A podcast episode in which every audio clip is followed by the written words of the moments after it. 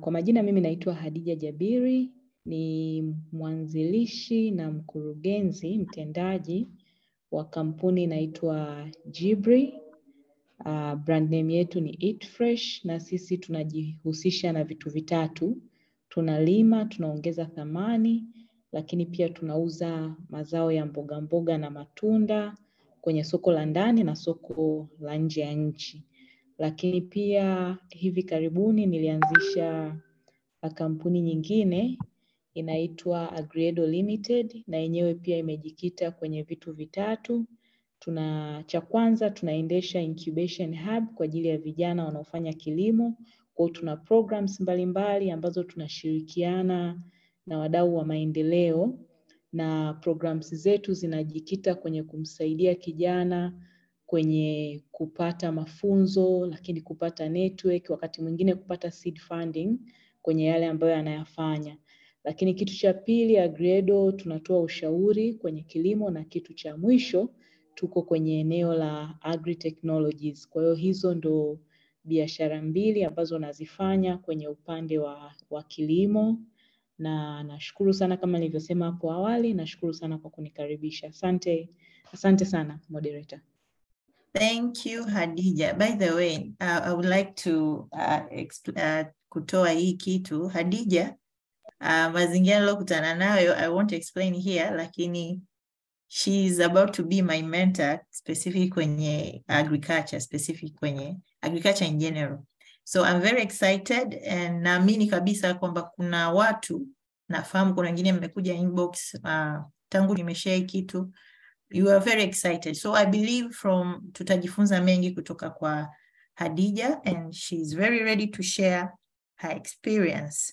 So Hadija, um, kwa upande wa Tanzania agriculture au kilimo in fact kinachukua 30% ya uh, GDP ya nchi, lakini pia ni um, it's a backbone of the, of the, of the country economy. Tunaomba utusaidie kutueleza uh, kilimo ni nini na fursa gani zipo kwenye kilimo, au labda pia kwa kuongezea kwenye hilo hiyo uh, hiyo hiyo uh, tafakari um, je, uh, ni kuna aina ngapi za kilimo na wapi, yani in general what is kilimo? Asante. Asante sana, asante sana. Uh, Course kilimo ni uzalishaji, uzalishaji na kwa, kwa tafsiri ya Tanzania ingawa tuna tuna tuna uh, maeneo mawili tofauti, lakini watu tunasema hata wale ambao wako wako ufugaji ma, zamani ilikuwa kwenye kwenye Wizara ya Kilimo, vilikuwa vitu viko huko, ni kilimo, uzalishaji wa mazao, lakini pia tunaingia kwenye ufugaji pamoja na uvuvi. Na kilimo umeuliza pia ziko fursa gani kwenye kilimo? Ziko fursa nyingi sana kwenye mnyororo wa thamani wa kilimo kuanzia kwenye uzalishaji kule chini, lakini tunakuja kwenye utunzaji, kwenye distribution, usambazaji wa mazao, lakini pia tunakuja kwenye upande wa kuongeza thamani, tunakuja kwenye upande wa masoko. Kwa ziko fursa nyingi sana sasa hivi. Pia kuna services nyingi ambazo zinatoa fursa za kibiashara kwa mtu kwenye kilimo. Mfano, kuna watu wamejikita tu kwenye maeneo ya masoko kuna wengine wako kwenye upande wa teknolojia lakini za kilimo. Kuna watu ambao wanafanya wanatoa huduma za fedha, kuna watu wanatoa huduma za insurance. Kwa kuna services nyingi sasa hivi ambazo zinatoa pia fursa za kibiashara kwenye upande wa kilimo. Alright, asante sana. Um, kwa kuendelea labda uh, tutakuwa tunaenda kwa mfumo wa maswali ambayo watu walikuwa wameyauliza wame so kwenye biashara ya kilimo, mtu anauliza kwenye biashara ya kilimo ina riski nyingi: ukame, bei za mazao zisizotabirika, vice gharama kubwa za uzalishaji, changamoto uh, za masoko. Je, mtu anawezaje kukabiliana, kukabiliana na hizo changamoto?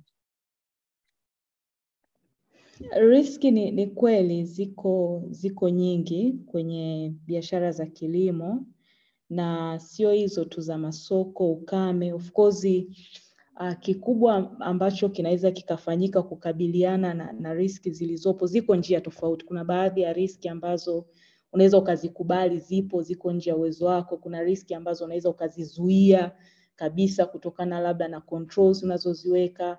Mfano, tukija kwenye upande wa, wa masoko, wakati mwingine uh, badala ya kuingia kwenye riski ya kuzalisha na kukosa soko, ni heri kabla hujaenda kuzalisha uweze kujua unamzalishia nani. Waka, wakati mwingine ni bora hata kama umepata mteja mkasaini mkataba uh, toka mwanzoni kabisa, unakuwa umemitigate hiyo riski ya wewe kwenda kuzalisha na kukosa soko. Uh, kwa mfano uh, kuna riski za mabadiliko ya hali ya hewa. Uh, Mm. wakati mwingine unaweza ukaamua kutumia teknolojia. Kwa mfano sasa hivi kuna pia insurance companies ambazo zinakusaidia kupunguza uh, zile athari ambazo ungezipata kutokana na riski uh, labda zinazosababishwa na mabadiliko ya hali ya hewa. Kwa hiyo riski ni kweli zipo, lakini naamini si tu kwenye biashara ya kilimo, kwenye Mm. biashara nyingi pia uh, ziko riski. Kikubwa ni kuona namna gani unaweza ukakabiliana nazo, lakini nyingine unaweza uka, uka, ukazizuia kabisa zisitokee, lakini riski nyingine of course zile ambazo ziko nje kabisa ya uwezo wako unaweza uka- ukazi accept na nyingine unaweza ukapunguza uh, yale makali ya, ya, ya riski ambayo una- unakabiliana nayo. Kwa hiyo na nakubali riski zipo, lakini ziko namna za kuweza kukabiliana nazo. Okay, kwenye upande wa um, uh, market risk nimeona hapo umeongea very smart move ya kusema kabla hujazalisha utafute kwanza mteja. Sasa kwa, kwa, kwa, kwa experience ndogo ambayo nimekutana nayo in terms of watu wakulima wengi nao waona ni kwamba wana shauku ya kuanza kulima, lakini mara nyingi they don't know how to find that market. Mwisho wa siku wao wanaishia kuuzia kwenye haya masoko local market ambapo kila mtu naye anapeka pale mazao. Sasa ni vipi huyu mtu ambaye anataka kuanza kilimo aweze kujua nampata wapi mteja? Mfano labda mteja, najua Adija uh, uh, uko very well experienced kwenye hili eneo la, ku, la, la kupata kuweza kuuza um, bidhaa I mean, uh, I mean products zetu hizi tunazolima nje ya nchi. Ni vipi mtu anaweza kupata uh, wateja ambaye ataweza hata kuingia naye contract? Je, anaweza kupata locally na hata nje? Je, how do I get these customers? Uh, asante. Uh, of course ni, ni, ni, ni labda tu kidogo kwenye kile ambacho umekizungumza. Masoko ya bidhaa za kilimo yako nje, yako pia ndani ya nchi, na kwa sababu ni, ni, ni vitu ambavyo tunatumia kila siku, ni mazao tunakula kila siku. Kwa hiyo soko lipo ndani pamoja na nje ya nchi. Uh, sasa hivi labda kumekuwa na uh, watu wengi wanafikiri kwamba uh, wanatamani sana kwenda nje lakini Mm. tuna tunashindwa kuona fursa kubwa ambazo ziko kwenye soko la ndani na labda uh, mimi kwa experience yangu uh, sio ya muda mrefu sana lakini kwenye experience yangu ya ya, ya biashara ya kilimo tumeweza tumeweza kuuza mazao ya mboga mboga na matunda ndani ya nchi lakini pia nje ya nchi na uh, tulianza ndani ya nchi baadaye tuka evolve tukaenda nje ya nchi na sasa hivi tuko kote, tuko Tanzania, lakini pia tunapeleka mazao ya mboga mboga na matunda kwenye nchi za Ulaya, lakini pia tunapeleka India. Na of course soko la ndani ni sustainable zaidi, na hiyo Mm. tumeiona wakati wa wa uh, COVID-19 ilivyoanza, mipaka ilivyofungwa, tukashindwa kupeleka vitu nje ya nchi, tukagundua Mm. kwamba humu ndani watu wapo, watu wanakula, na kwa bahati nzuri ah, Tanzania, Tanzania kulikuwa hakuna restrictions nyingi sana wakati wa COVID-19 iko iko iko uh, iko juu zaidi nikifananisha Mm. labda na, na sasa hivi hali ilivyo. Kwa hiyo soko Mm. liko kote na uh, kikubwa tu labda uh, binafsi nimesoma masomo ya biashara na Mm. nilipoingia kwenye kilimo niliingia na mtazamo wa kibiashara. Actually nimekuwa nikichukulia kilimo kama biashara nyingine yoyote, na unapofanya biashara so long as sio NGO, biashara lengo lake kubwa ni kutengeneza faida. Kwa hiyo hata nilipoingia kwenye biashara ya kilimo nilikuwa najua watakaoleta faida ni wateja whether Mm. faida itatokea immediately au itachukua muda mrefu, lakini tunahitaji wateja. Kwa nguvu kubwa kwenye shughuli zetu, pamoja na kwamba zilikuwa shambani kuhakikisha tunazalisha mazao yanayohitajika sokoni, lakini pia nguvu ilikuwa kwenye kutafuta wateja. Na nakumbuka kwa wakati ule tulipoanza kwenye soko la ndani, tulikuwa tumejikita kwa wateja wenye kipato cha kati, lakini pia wateja wa kipato cha juu, na aggressively kila siku tulikuwa tunaenda kutafuta watu ambao wanaweza wakanunua bidhaa zetu. To the extent ilifika wakati ambao uh, unakuta wakati mwingine labda una orders nyingi zaidi ya uwezo wako wa kusupply, lakini pia hata ukienda kwenye soko la nje nako kuna fursa, inategemeana sana na ni nini ambacho wewe unakizalisha, na je, kwenye eneo husika kuna uhitaji wa hicho ambacho unakipeleka wewe. Sasa namna gani za kupata uh, masoko kwenye soko la nje? Uh, sisi tunatumia njia mbalimbali. Of course ya kwanza uh, njia ya mtandao na mtandao kwa namna nyingi. Sasa hivi kuna online marketing platforms, ziko kampuni ambazo kazi yake kubwa ni kuunganisha wazalishaji pamoja na watu wanaotumia bidhaa za kilimo uh, lakini pia internet of course wenzetu nje especially nchi za Ulaya, Marekani wanaamini sana mtu akiwa na website. Kwa hiyo wengine watatembelea website yako, watakuona, wataanza biashara na wewe. Sasa hivi mitandao ya kijamii pia ina, ina, ina nguvu kubwa. Of course hiyo ni kwenye upande wa internet, lakini tukija njia nyingine uh, tumekuwa tukienda kwenye ma, ma tumeenda kwenye tukienda kwenye exhibitions mbalimbali zinazohusiana na bidhaa tunazozalisha sisi. Kwa mfano, kuna maonyesho yanafanyika uh, kwenye mboga na matunda specifically, kuna maonyesho yanafanyika Berlin, Ujerumani. Uh, lakini kuna maonyesho yanafanyika uh, Rimini Italy, kuna maonyesho yanafanyika kwa kwenye nchi mbalimbali kule ambako ni potential market kwako, ukienda kwenye maonyesho inakuwa fursa pia ya kukutana na wale wanunuzi, lakini na watu mbalimbali kwenye mnyororo wa thamani wa kile ambacho unakifanya wewe. Ukiachana na maonyesho, tumekuwa tukitumia pia Uh, balozi, balozi of course balozi za nje zilizopo Tanzania, lakini balozi zetu za Tanzania zilizopo nje.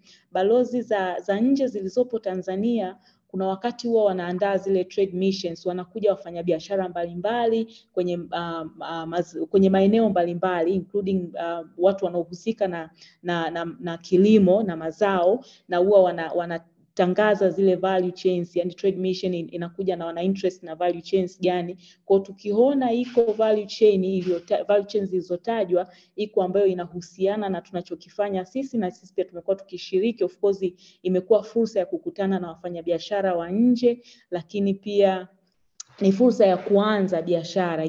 Wakati mwingine unaweza ukaishia kwenye ku close deal na ukafanya biashara na mtu, lakini ukiachana na, na hizi embassies za nje zilizopo Tanzania, tuna balozi zetu kule nje na of Mm. course pamoja na jukumu lao la kukuza mahusiano labda hayo Mm. ya diplomasia, moja kati ya vitu wanavyofanya ni ku, kuendeleza mahusiano pia kwenye mambo ya uchumi. Kwao wao nao wanaweza wakawa ah, sehemu nzuri ya kusaidia wafanyabiashara wa ndani. Kwao ziko njia mbalimbali of course na referrals na njia nyingine nyingi. asiwezi Siwezi Mm. kusema kwamba iko moja ambayo inafanya kazi vizuri zaidi, lakini ziko njia nyingi za kupata wateja nje, lakini pia na, na kwenye soko la ndani. Uh, kilimo ni biashara kama biashara nyingine na inahitaji aggressiveness kwenye kutan, kujitangaza na kutafuta wateja kama vile ilivyo kwenye biashara zingine.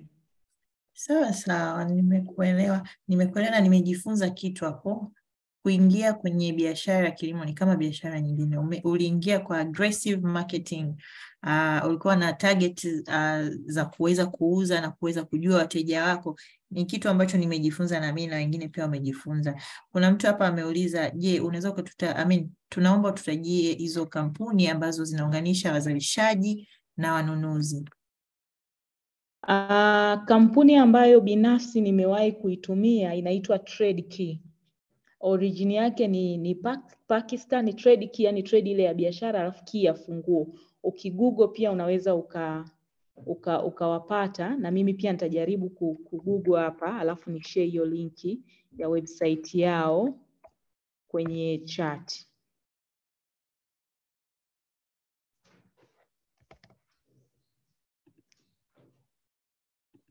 Alright, asante sana. Kwenye chat. Yes. Oh, yes, tumeona. Nafikiri kila mtu akiangalia kwenye chat hapo anaweza kaona. Thank you so much Hadija. Swali lingine ambalo watu walikuwa interested. Baadhi ya watu uh, swali inasema baadhi ya watu wanapifaa zaidi biashara ya kununua na kuuza mazao badala ya kulima shambani. Kwa uwezo wako hili unalionaje? Kwa uzoefu wako hili unalionaje? Mm, of course kwa, kwa bahati nzuri tuko kwenye kuzalisha pamoja na kwamba tunanunua mazao ya mboga mboga na matunda kwa outgrowers, lakini tumeanza kwenye kuzalisha na tuko pia kwenye kununua na kuuza. kwao ni kama madalali fulani kwa lugha nyingine. Uh, uh, kwa uzoefu wangu labda, of course kama nilivyosema awali kwamba maeneo mbalimbali kwenye mnyororo wa thamani yana fursa na kwenye uzalishaji pia nako kuna fursa, kuna faida pia ina, inaweza ikapatikana. Kikubwa sana of course kwenye uzalishaji riski kubwa inakuwa kwako wewe mkulima, na, na wengi tunaweza tukawa mashuhuda wale ambao bado tunafanya kilimo au tume, tume, tumeshuhudia watu wengine wanaofanya kilimo. Mara nyingi mkulima ndo yuko kwenye sehemu niseme sehemu ngumu zaidi, yani um, mabadiliko ya bei yanamgusa zaidi yule wa chini. Huyu mfanyabiashara huku juu, kwa sababu ya hana bidhaa. Kwa mfano sisi ambao tunafanya mboga mboga na matunda, vitu ambavyo vina shelf life ndogo, ukishindwa kumuuzia mtu hata kama bei iko chini, manake vitakuharibikia. Kwa unajikuta kwenye position ambayo huna option. Huyu ana riski nyingi zaidi tofauti na kule juu, lakini uh, niseme wengi huwa tunatamani sehemu ambayo itakupa matokeo ya haraka, na of course kadri una, unavyopanda juu kwenye mnyororo wa thamani uh, matokeo ya haraka zaidi yanaweza yakapatikana. Kwa hiyo uh, sisemi kwamba huku chini kwenye uzalishaji hakuna faida. Kikubwa tu ukienda kwenye uzalishaji of course uh, ujaribu kuangalia, wengi wanaofanya scale kubwa wanapata faida, lakini hii ya kilimo chetu cha, cha kawaida of course inaendana na vitu vingi na choice ya mazao nini unalima. Kwa hiyo wengi wana prefer kwa mtazamo wangu wa haraka haraka kuwa kwenye kwenye uzalishaji, lakini pia kuwa kwenye trading. Tunaenda huku kwenye trading kwa sababu tunaamini kuna faida kubwa zaidi, lakini kuna faida ya haraka, lakini at the same time risk labda ni ndogo zaidi, tofauti na hii ambayo anaibeba mkulima. Okay, so hapa ni, ni swala la kuangalia risk tolerance yako iko wapi, uanzie wapi, uh, uende kwenye kilimo kipi, uwe dalali au uwe mkulima. So vitu kama hivyo, lakini so vitu vya kuogopesha. Kikubwa ni kuwa na na na uh, uwe determined kufanya hiyo uh, kilimo cha iko unachokitaka specific. Kuna mtu kauliza pia, unazungumziaje kilimo cha parachichi hizi zinazouzwa nje? Je, ni biashara nzuri? Ni biashara nzuri, ni biashara nzuri na kwa kwa kwa bahati nzuri kwenye mazao mazao ambayo tuna, tunayapeleka nje ni pamoja na parachichi. Nadhani kikubwa ni kujua uh, unapoingia unaingia unaenda kulima variety gani, na je soko unalolitarget linahitaji hiyo variety. Kwa sasa hivi of course exporters wengi wananunua varieties mbili, wengi wananunua Fwete au wananunua Hasi. Hasi ndo imepata umaarufu mkubwa. Kwa wale wasioifahamu, ni, ni zile parachichi ngumu ndogo ambazo zina kama vipele vipele. Of course ni variety mpya, ingawa Tanzania pia tuna zile traditional varieties zetu zilizopo muda mrefu, lakini ikija mm, kwenye upande wa soko parachichi of recently ime, ni, ni moja kati ya matunda ambayo yamekuwa yakiendelea kupendwa zaidi kwa sababu watu wame, wanaendelea kuwa health conscious. Kwa hata matumizi ya mboga mboga na matunda yanaendelea kwenda juu, na wengi wanaamini parachichi is a nutritious uh, fruiti ina, ina vitu vingi, kwa wengi wanakula parachichi. Na, na recently tumeendelea kuona uh, emerging markets. Kwa mfano kama India walikuwa hawatumii sana parachichi, lakini sasa hivi uhitaji wa parachichi nazo unaendelea kwenda juu. Kwa hiyo in terms of consumption, upande wa wateja uh, uh, binafsi na tafiti ambazo tumezisoma, lakini pia uh, tumezifanya sisi wenyewe mwaka elfu mbili na, na ishirini elfu mbili na kumi na tisa tulimweka kabisa consultant aweze kutusaidia kuli, kulielewa soko kabla ya kuingia kwenye biashara, na of course ulipata a very good feedback. Ile consumption per capita inaendelea kwenda juu, lakini at the same time of course ukisoma uh, maandiko mbalimbali pia yanaonyesha uh, ile demand na trend inaendelea kupanda juu. Kwa mtazamo wangu kwenye upande wa soko ni kitu ambacho uh, kitaendelea kuwa na, na uhitaji sokoni na uh, kikubwa tu mtu anayetaka kuingia aingie kibiashara, ajifunze, atumie wataalamu kuanzia kwenye uzalishaji mpaka mwisho. Of course, sasa hivi moja kati ya changamoto kubwa tunazoziona uh, ukienda kwenye mashamba ya wakulima kuvuna, unakuta kiasi kikubwa sana hakijafikia viwango vya ubora vya soko, na exporter yeye atachukua atachukua atachukua matunda yale ambayo anadhani anaweza akayauza sokoni. Kwa hiyo ukiweza kufata zile good agronomic practices kuanzia mche unaochagua mpaka namna utakavyohudumia mazao yako mpaka mwisho, nadhani ni kitu ambacho kina faida. Lakini kikubwa tu watu wawe tayari kutumia wataalamu kwenye kilimo, waweze kuwashauri na waweze kulima vizuri, ili usije ukajikuta mwishoni umefika mwaka wa tatu wa nne, unatarajia kuvuna, unaanza kuvuna mazao ambayo hayatakiwi kwenye soko hilo la nje ambalo tunaamini ndo linaleta ndo lina faida zaidi. Wow, interesting. Nimejifunza kitu hapo, nimedaka tena mtazamo wa kibiashara na kuwa na wataalamu. Kwa hiyo kilimo ni, ni investment kama investment zingine tunazoziongelea kila siku. Um, kwa hiyo inapaswa ukiingia, kwa jinsi unavyoongea, inapaswa ujipange na uwe tayari uh, kuweza ku face all risk uh, au riski au kuzikabili pia na kuziweza kuziwin. And the best way ni kufanya research na kama Adija anavyosema wataalam, na hapo ndipo unapotakiwa kuinvest sasa. Sasa Adija, kuna mtu kauliza hapa tena hapo kwenye wataalam sasa, who are the key stakeholders in this area? Yani asijajua, inawezekana anamaanisha tunawapataje au tuna tuna tunapata pia watu, where are these wataalam ambao mtu anaweza ukamhaya na kuhakikisha kwamba anaweza kukushauri vyema kwenye shamba lako? Of course kwenye kwenye upande wa wa uzalishaji tuna mabwana shamba wa serikali na uh, ukiachana na mabwana shamba wa serikali ambao pia wanaweza wakawa wana huo utaalamu.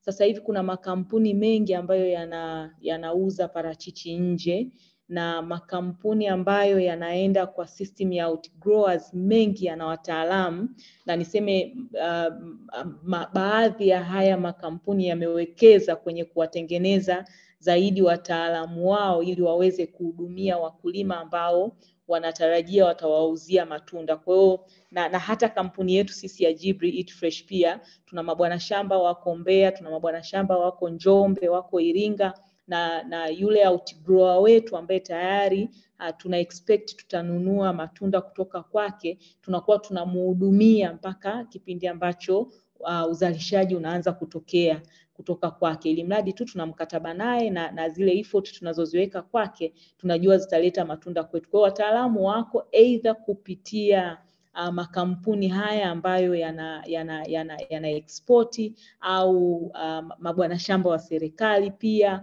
lakini of course watu wengine wanaoingia kwenye kilimo anaamua anamwajiri bwana shamba ambaye anadhani ana, ana huo utaalamu, na wakati mwingine hata kama hana hiyo practical experience, of course linakuwa jukumu lako sasa kumsaidia ili aweze uh, kuongeza ujuzi akusaidie uh, vizuri zaidi. Lakini kwenye mikoa hii ya nyanda za juu kusini, naamini wako wataalamu wengi ambao uh, wana, wanajua zao la parachichi na wanashauri pia wakulima. Okay, um, asante sana. Kuna swali lingine hapa uh, uh, memba ameuliza, je, uh, mtu akiamua kuwekeza kwenye agribusiness unamshauri aanzie wapi? Mm, na na nadhani majibu yangu ha, kwenye hili hayatatofautiana sana na na kile nilichokisema awali. Kikubwa mtu aanzie sokoni. Mm. Aidha unawekeza kwenye uzalishaji au unaenda kwenye distribution au unaenda kwenye processing uh, kwenye hiyo value addition au unaenda kwenye marketing, sehemu yoyote ambayo uh, unaingia kwenye mnyororo wa thamani. Kikubwa ni kuhakikisha tu kwamba kile unachotaka kukifanya kina uhitaji. Kama unaenda kwenye uzalishaji, let's say unataka kulima parachichi, tayari umeshajiridhisha kwamba parachichi ina wateja. Kwa hiyo Uh, kikubwa ni kuanzia sokoni kujihakikishia kwamba kila unachotaka kukifanya kina mteja, then uh, kama nilivyosema awali kwamba kwenye mnyororo mzima wa thamani ziko fursa. Kikubwa ni kujua unaingiaje na hiyo fursa ina ukubwa gani na namna gani inaweza ikakuzalishia kipato kikubwa. Thank you for that clarity. Again, uh, kuna mtu anauliza inaandikwaje Jibri, Jibri Eat Fresh? Any links to your pages? Uh, inaandikwa GBRI lakini na share link to the website, lakini pia tuna page Instagram, but I'm sharing here hiyo link ya, ya, ya kwenye website. Alright, kuna swali lingine hapa linasema kama mkulima, how do I go about kuongeza thamani ya mazao yangu? Nasetije malengo hayo? Natakiwa nijiandaaje?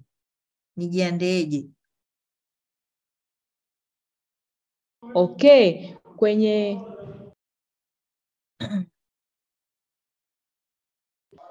kwenye kuongeza thamani of course inategemeana na na zao gani ambalo wewe unalifanya.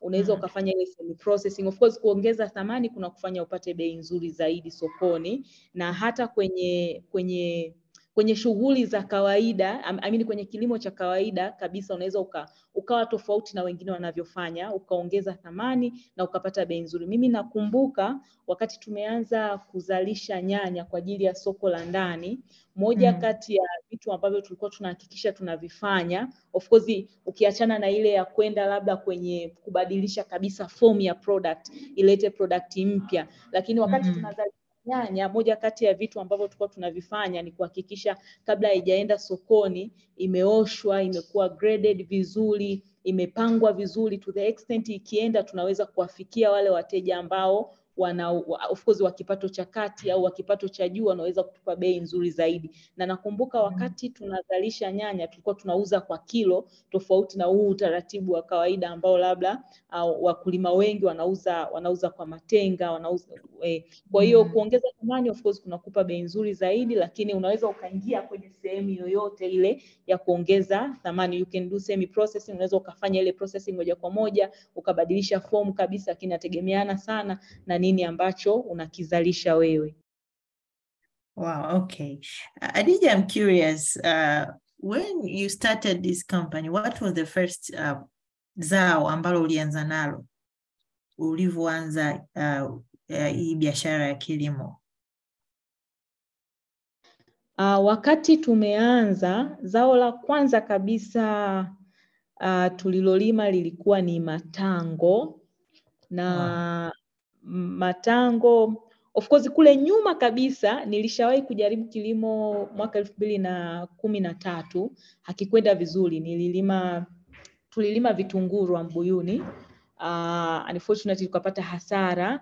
Kilikuwa kilimo cha simu. Ya wakati huo mimi na partner wangu kwenye biashara tulikuwa tunaishi Mwanza lakini tukashawishika. Tumekutana na mtu kasema vitunguu vinafanya vizuri. Tukaja kujaribu kulima Rwambuyuni lakini it did not go well lakini nilipokuja kuanza kilimo rasmi sasa ile of course ili ilinibidi kuhama kabisa Mwanza kuhamia Iringa. Na shughuli zetu of course head office zetu ziko Iringa. Lakini wakati sasa hiyo hiyo hiyo trial ya hiyo hiyo mara ya pili tulianza na matango matango baadaye tukawa tunalima na nyanya tunalima hoho za rangi uh, kwenye open field tulikuwa tunalima mboga mboga za kawaida. Nakumbuka kales ile tulikuwa tunalima pia uh, kwa hiyo uh, tulikuwa tunalima mboga mboga za aina nyingi. Tulikuwa tuna zaidi ya, ya, ya, ya mazao kumi na tano tofauti.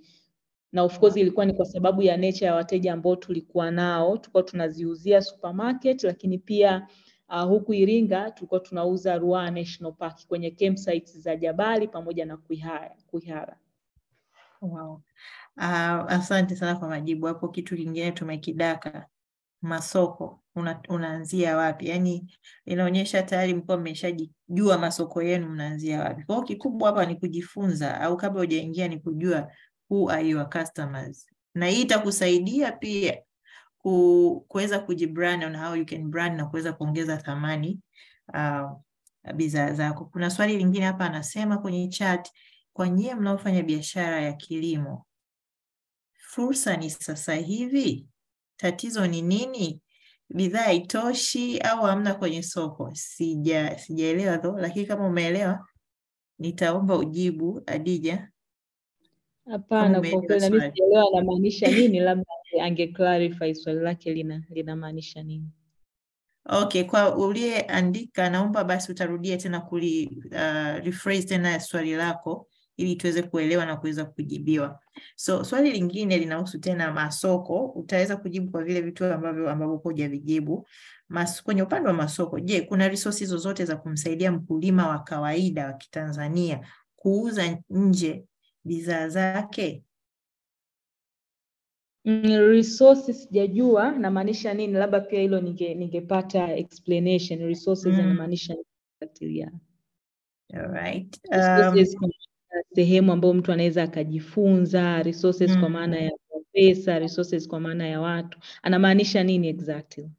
Faith, uh, if you if you can rephrase that uh, nani tuweza ku, tuweze kujibu, lakini swali lingine, masoko ya nje mtu tunatafutaje? Nafikiri tumeshajibiwa, ametupa na na hiyo website hapo, nafikiri ni muhimu and I think nishawahi kujiunga na one of the website na mimi nitashare, ingawa nilikuwa sijawahi kuitumia. Naamini kuna kwenye hii website ambayo umeshare na sisi TradeKey, is there any um, fees ambazo unalipa kwa ajili ya kujiunga, kuji- kujiunga kwenye hiyo right? Fees zipo, of course hamna anayeweza kufanyia kazi ya bure. Uh, kikubwa ili waweze kukupa yani kuna kuna me, different types of membership. Uh, kuna ile labda unaweza ukawa na, na premium membership. Kwa hiyo maanake kinachotokea wao watakupa uh, a, a person who will be a contact person wa kukutafutia wateja anaweza akaenda mpaka kwenye level ya kunegotiate. Kikubwa tu wewe utampa details za vile vitu ambavyo unataka kuvipeleka, utampa kama kuna any eh, certifications zinazohitajika. Mfano kama sisi tunaofanya mboga mboga na matunda, atakwambia labda naomba social compliance certificates zile SIMETA na nyingine, atakwambia Mm. labda naomba unipe Global Gap certificate. Unaona, kwa utawatumia hizo picha za bidhaa zako, specifications of course, na vitu vingine ambavyo wanadhani mteja anaweza akavihitaji kabla hajafanya maamuzi ya kufanya biashara na wewe, lakini ah, huyo mtu yeye anaweza akaenda mpaka kwenye level ya kuclose biashara. Aina nyingine ya membership inaweza ikawa imeishia tu pale kwenye kukupatia this is the customer, wewe negotiate naye uelewane naye, lakini kwenye hizi platform nyingi, kwa sababu na wao wanafanya biashara, so they, they will definitely not do it for free. Wao wana, wana, utawalipa ili na wao waweze kukusaidia kuconnect na mteja. Sijui, inawezekana zipo ambazo zinafanya hivyo uh, bure, lakini eh, kwa hizi ambazo mimi nazifahamu including trade key ambayo tumewahi kabisa kuitumia na ili, Mm. ilitusaidia walitusaidia tukapata mteja wa kwanza alikuwa Ireland wa kununua marage machanga, ilikuwa ina, ina, ina membership fee. Wow. Thank you so much Adija. Kuna swali lingine kuhusu masoko lakini ilikuwa nazungumzia vibali, labda nilifupishe. Je, mtu anaye ambaye sasa anataka kuingia kwenye kilimo ni wapi anaweza kupata vibali labda vya kwenda kuuza nje? Ni vipi afanye, aanzie wapi ili aweze kuwa afahamike kwamba ana, ana, ana uwezo wa kusupply au kuwauzia um, bidhaa hizi nje?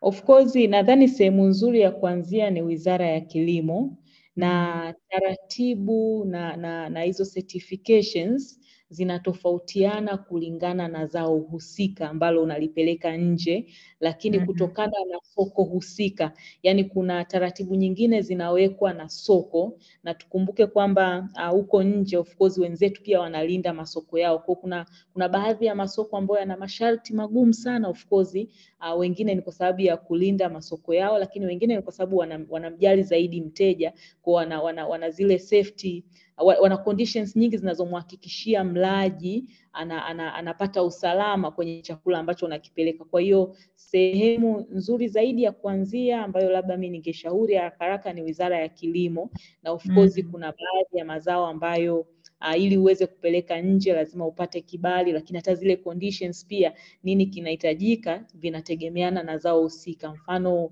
asina uzoefu sana kwenye kwenye grains, lakini grains uh, mara nyingi unasikia wanazungumzia mambo ya sumkuvu, aflatoxins hizo, lakini ukija Mm. kwetu labda kwenye horticulture uh, minimum condition ambayo mteja anataka nakwambia lazima uwe na Global Gap certificate kwa mfano ya kumhakikishia kwamba mlaji una especially kwenye soko la Ulaya Mm. mlaji kwamba unachokipeleka akiko kiko free labda from contamination za aina yoyote, whether ni biological, physical au chemical. Chakula kiko safi, mtu anaweza akala na kisimletee madhara yoyote. Kwa ziko taratibu za kinchi ili uweze kupeleka nje, lakini ziko taratibu nyingine ambazo zinawekwa na soko husika, wedha kwa madhumuni ya kulinda walaji au kwa madhumuni ya kulilinda lile soko lao. Okay. Uh, kuna swali lingine hapa limeibuka kuhusu kilimo cha korosho kwa sasa. Korosho inauzwa kwa utaratibu wa stakabadhi garani Je, je, kuna masoko ya korosho zilizobanguliwa kwa nje ya nchi? Likoje kwa watu binafsi? Kwa kweli siwezi kuzungumzia korosho, sina experience kwenye korosho, nitadanganya nikizungumzia korosho. Yeah, labda tu kwa mtu ambaye ameuliza uh, of Mm. course kwa sababu niko kwenye biashara hii na I know some of the exporters wengine wa Tanzania, kwa kama Mm. ana interest anaweza ukashia naye tu namba yangu nikamuunganisha labda na watu Mm. ambao nadhani ni wataalamu zaidi kwenye kwenye mazao ya kwenye korosho. Okay. Uh, kuna swali hapa la capacity building. Je, sehemu ya kujifunza kuhusu vibali, website platforms and NGOs inayojenga capacity wakulima au wizara au wizara sehemu gani au ofisi gani unaenda kupata hizo info? Mm, wizarani nadhani wana kitengo cha masoko, wana Mm. kitengo cha masoko na uh, kwa mtu ambaye pia ameuliza hilo swali, I wouldn't mind sharing the contact person Mm. ambaye anaweza akamguide vizuri, lakini pia ninge ningeshauri uh, mtu anaweza akaenda TanTrade pia wanaweza wakamsaidia e, Mm. either kama hata hawataweza kumsaidia uh, wao wenyewe direct, they can do the connections kwa, Mm. kwa wadau wao wengine mbalimbali, lakini kwenye upande wa, wa, wa, wa NGOs of course i, uh, might not be so experienced zaidi ya kujua pia sisi ya Agriedo sio NGO, ni private company, lakini tumekuwa tukitoa hizo capacity building programs mbalimbali. Kwa hiyo uh, kama huyo mtu yuko interested, I wouldn't mind to share more information na kushare naye namba ya, ya mtu wa wizarani ambaye anaweza akamsaidia zaidi au akampa taarifa nyingine zaidi. Okay. Na kwa Agredo haya mafunzo yana yanakuwa program yanakuwa scheduled labda lini na lini labda for the interest ya watu wengine. Hata mimi niko interested. When uh, like kwa platform, I mean kwa mwaka huu lini mnategemea kutoa mafunzo? Uh, sasa nature ya ya program zetu kama alivyosema program zetu nyingi ambazo ziko Agriedo Hub specifically zimekuwa Mm. zikiwalenga vijana na kina mama na Mm. huwa zinaendana na miradi tunayoidesign na kwa kushirikiana na wadau wengine including NGOs za ndani na nje our development partners, kwa sababu wao ndio ambao wamekuwa wakitujengea sisi uwezo wa, wa kifedha ili tuweze kuwafikia walengwa wa miradi yetu. Kwa hiyo tuna design program mbalimbali. Kwa mfano sasa hivi tuna program tutakayoifanya kipindi cha mwaka elfu mbili na ishirini na tatu uh, uh, na itahusisha mikoa ya Iringa pamoja na Njombe, iko specifically kwa ajili ya vijana na shejo ya, ya, ya training nadhani iko mwezi wa nne. Uh, Mm. lakini pia tuna program nyingine inahusisha Iringa tu inaitwa uh, Empower 10. Tuna program nyingine tunafanya Mbeya, tunafanya Katavi na Songwe. Kwa programs zetu inategemeana kwenye that particular program a training schedule iko sehemu gani. Kwa hatuna ratiba ya kwamba kila Jumamosi tunatoa tunatoa training, lakini tu tuna virtual platform ambayo Mm. inaitwa Monthly Agribusiness Series. Uh, Mm. of course kwenye website yetu pia kuna information zaidi na huwa tunatangaza sana kwenye peji ya Instagram ile monthly agribusiness series uh, uh, tunakutanisha tuna, tunakutanisha wadau mbalimbali wa kwenye sekta ya kilimo kujadiliana mambo mbalimbali, na kwa sababu ni virtual, maanake inamhusisha mtu yoyote ambaye ana, ana experience na kilimo. Kwa would advice labda uh, wanao waliokuwa na interest wanaweza wakafuatilia wakazifata peji zetu ili kupata information whenever we have hizo hizo virtual events au pale ambapo tuna program kwenye mkoa husika ambako mdau yupo, lakini tumebezi sana Southern Highlands na of course ina, ina make sense kwa sababu huku ndo, ndo kapu la chakula na sisi tuko huku tukihamasisha vijana zaidi na kina mama wafanye kilimo lakini wapate faida kwenye yale ambayo wanayafanya. Wow, interesting. Na kwenye hizi program ambazo mnatoa kama Griedo, uh, ni, ni kuna ni kuna paid, I mean, kuna any amount ambayo mtu anatakiwa kutoa au ni bure? Just to understand. Of course, umesema tutapitia kwenye website but sio mbaya ukitupa insight kidogo. Kwenye upande wa Agriedo Hub program zetu ni free. Uh, kama nilivyosema, sisi tunashirikiana na wadau wa maendeleo, yaani uh, either tuta design miradi au kile ambacho mdau alitaka kukifanya kwa ajili ya jamii ya wakulima, sisi tunaenda kukifanya badala yake. Kwa hiyo programs zetu zote upande wa Agriedo zinazohusu vijana, zinazohusu akina mama huwa ni free na of course tuna programs ambazo uh, uh, haziishii tu kwenye kujenga uwezo, labda kumsaidia mtu kwenye technical issues za kibiashara, kwenye, kwenye kilimo au kumjengea uwezo kwenye kilimo biashara, huwa zinaenda mpaka kwenye mentorship, zinaenda mpaka kwenye linkages kuhakikisha tunamuunganisha huyu mtu na wadau wengine, lakini zinaenda mpaka kwenye pati ya kumpatia seed funding kwamba Mhm. apewe basi hata mitaji midogo midogo au mitaji ya kati ambayo inaweza ikamsaidia kukuza biashara yake. Kwa hiyo for now mpaka mwaka huu elfu mbili na ishirini na tatu kwa program zote ambazo tuko nazo ni free. Labda huko mbele tunaweza tukafikiria uh, kuweka charges of course kwa sustainability na, na, na vitu vingine, lakini kwenye Agriedo Hub specifically ni free. Tukija kwenye upande wa consultation uh, huko huko Agriedo huku sasa ni biashara 100% it is business. Hatu, hatutoi uh, hizo services kwa, uh, kwa bila gharama. Huku tunachaji gharama, lakini kwenye hub ziko free. Okay. Wow, interesting. Thank you so much. I think nitakuwa student wa kwanza kama na kama nitaweza kualign na muda wangu kwa kipindi hicho. Kuna swali hapa linaulizwa zuri, anasema kwa mazao yanayouzwa nje ya nchi ni lazima kilimo, kilimo chake kiwe organic, organic? Hapana, sisi tunafanya in organic na kikubwa tu labda sasa hivi, kwa sababu kama nilivyosema awali, watu wamekuwa more health conscious, watu wanajali zaidi afya zao, of course labda kwa sababu ya, ya ongezeko kubwa la magonjwa ya tabia Mm. uh, uh, watu wengi wana prefer kula vitu ambavyo wanadhani ni organic uh, lakini uh, si organic tu unaweza ukauza nje. Sisi tunauza inorganic, lakini tunalima kwa kufata zile taratibu ambazo soko linatutaka tuzifate ili kumlinda mlaji, lakini tu labda kidogo, of course vitu ambavyo ni organic pia navyo vina fechi uh, bei nzuri zaidi tofauti na, na mazao haya ambayo asiyo sio organic. Okay, okay.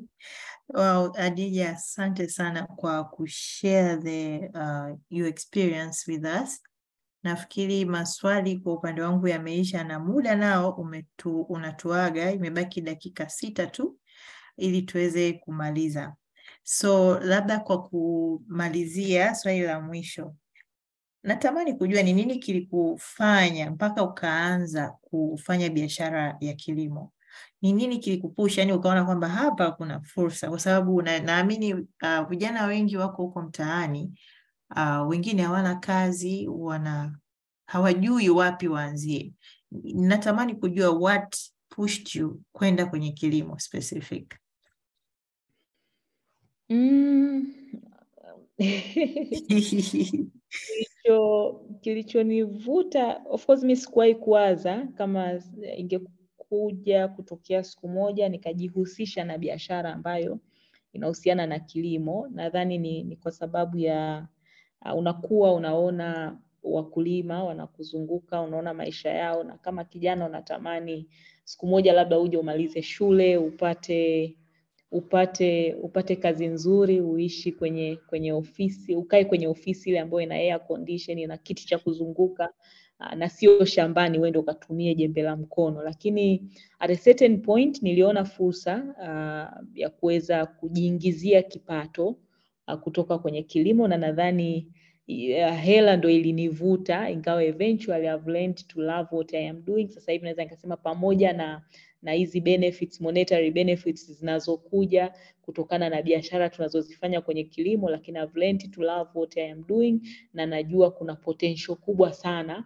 uh, kwa nchi ya Tanzania kwenye kilimo. Of course tuna, tuna, tunasikia haya maneno kila siku kwamba ardhi ipo, lakini hali ya hewa nzuri. Uh, kuna baadhi ya mazao ambayo sisi tunayapeleka nje, wale wenzetu kuna baadhi ya vipindi hawawezi kuyalima, wenzetu wana wana wana extreme weather conditions. Kuna wakati wanapata snow, sisi huku it's not snowing in Africa. Sijui labda kama kuna maeneo yana yanapata hizo snow, lakini tuna hali ya hewa nzuri, tuna tuna ardhi nzuri, lakini tuna nguvu kazi pia ipo uh, ambayo inaweza ikatumika vizuri. Kwa mimi sana sana sasa hivi nachokiona ni potential kubwa ya kilimo Tanzania, lakini potential ya kilimo Afrika, lakini na uwepo huo wa soko. Kwa unaona ni kitu ambacho uh, ukikifanya vile vizuri inavyostahili kina fursa za kuweza kubadilisha maisha ya mtu na, na, na nilichovutiwa nacho nikirudi kwenye swali lako ilikuwa pesa, lakini sasa hivi naona fursa nyingine nyingi sana ambazo zinaweza kuleta kipato, lakini pia na kubadilisha maisha ya wengine ambao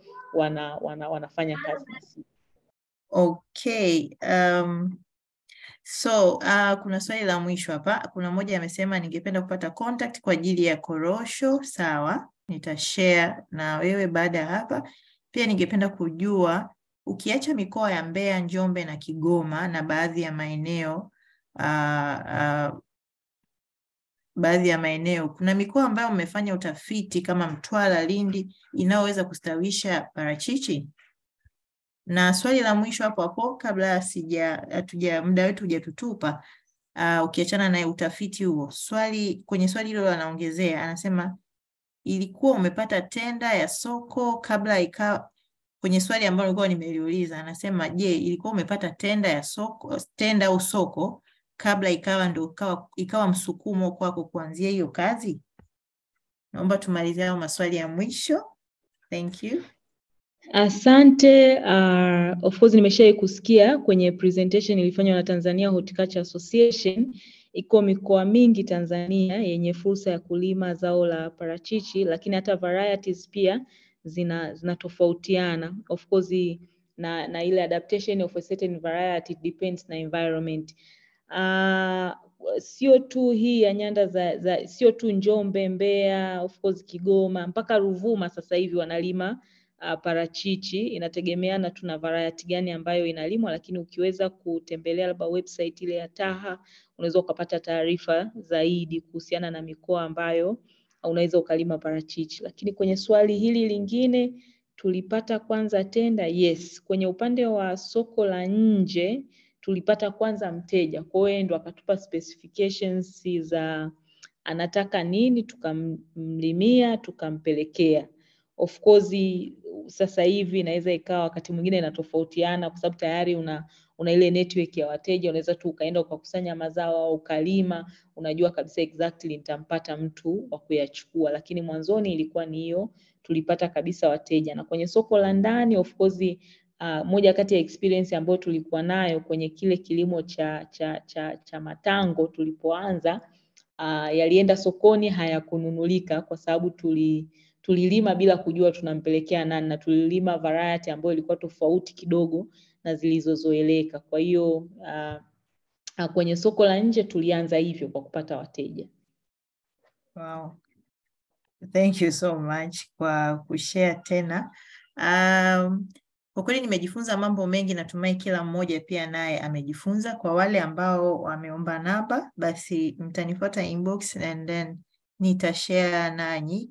Uh, kuna watu wawili wameomba namba, so asante sana sana Hadija kwa kuwa nasi uh, wana Personal Finance Hub, na maybe tunaweza tukakualika tena siku nyingine kwenye uh, kwenye training zetu uh, ambazo tuna huwa tunafanya kila mwaka mara tatu mpaka mara nne. So thank you so much for your valued time and asante pia kwa kushare uh, kile unachokijua na nimepata madini mengi kiukweli. Uh, I think hapa kila mmoja inabidi akitoka hapa afanye evaluation. Kama kweli unataka kufanya kilimo ni, ni, ni, ni website gani unaziangalia? Unawafuata kina nani? Je unawajua taha? Eh, Tantrade unajua hata ofisi zao zilipo. Kwa kuna vitu vingi vya kufanya hapa ili uweze kufikia ile lengo unalotaka kufanya. Kwa sababu kilimo kiukweli kina pesa kama kweli you are focused. Um, tunaona wadau wengi kwenye kilimo wanavyo prosper kwa hiyo yote hayo ni malengo, lakini kufanya proper uh, research analysis kabla hujaingia na kuweza kujua wateja wako ni nani. This is what ambacho nimejifunza, lakini pia ku, kupata wataalam. Kwa hiyo Agriedo uh, wapo uh, Jibri wapo in general. Kwa hiyo usi, usisite kuwaona au na kuwafuata kwenye website yao na kuweza kupata uh, kupata zaidi uh, kuweza kujua nini unaweza kufanya kwenye upande huo. Na kwa kifupi kabisa, ninaomba nitoe matangazo mawili. Tuna tuna tuna tunategemea kuwa na training tarehe ishirini na nane Januari. Kwa wale ambao wangependa kushiriki, msisite ku, uh, kushiriki na kuweza kulipia mapema ili muweze kuweza kujifunza zaidi as mwaka umeanza. So kila mtu najua anataka kupanga malengo yake, lakini kupanga malengo ni kitu kimoja, lakini execution nayo matters a lot. Kwa hiyo ni hayo, lakini pia hii hii record hii uh, session iko recorded so I will share it with you and thank you so much for everyone ambaye ameparticipate kwa kuleta maswali. Mmefanya um, hii session iwe very very uh, interactive. Thank you so much again, Adija, and thank you everyone for participating this session.